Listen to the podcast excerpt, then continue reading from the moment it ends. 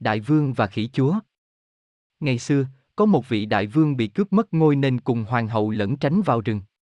Một hôm, lúc đi hái quả trở về, đại vương không thấy hoàng hậu đâu cả. Ngài lang thang tìm kiếm khắp nơi. Đến một khu rừng kia, ngài gặp một con khỉ vẻ mặt buồn bã, đi đầu một đàn khỉ rất đông.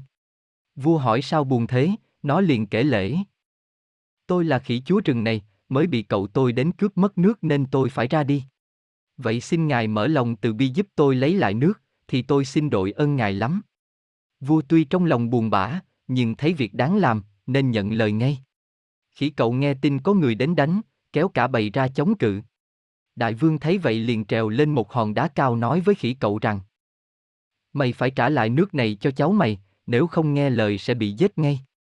Khỉ cậu thấy đại vương nắm một cái cung thần, sợ hãi lắm liền ríu ríu kéo cả bầy đi nơi khác. Khỉ chúa lấy lại nước, mừng rỡ lắm.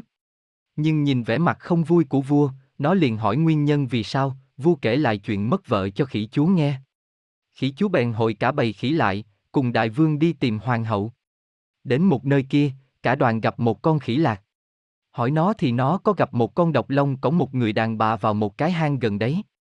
Đại vương cùng cả đoàn khỉ đến hang tìm, con độc long nằm trong hang thấy có người đến cứu hoàng hậu, nổi giận hóa một trận mưa gió rất to, rồi phóng một luồng ánh sáng, làm cho cả bầy khỉ sợ hãi vô cùng.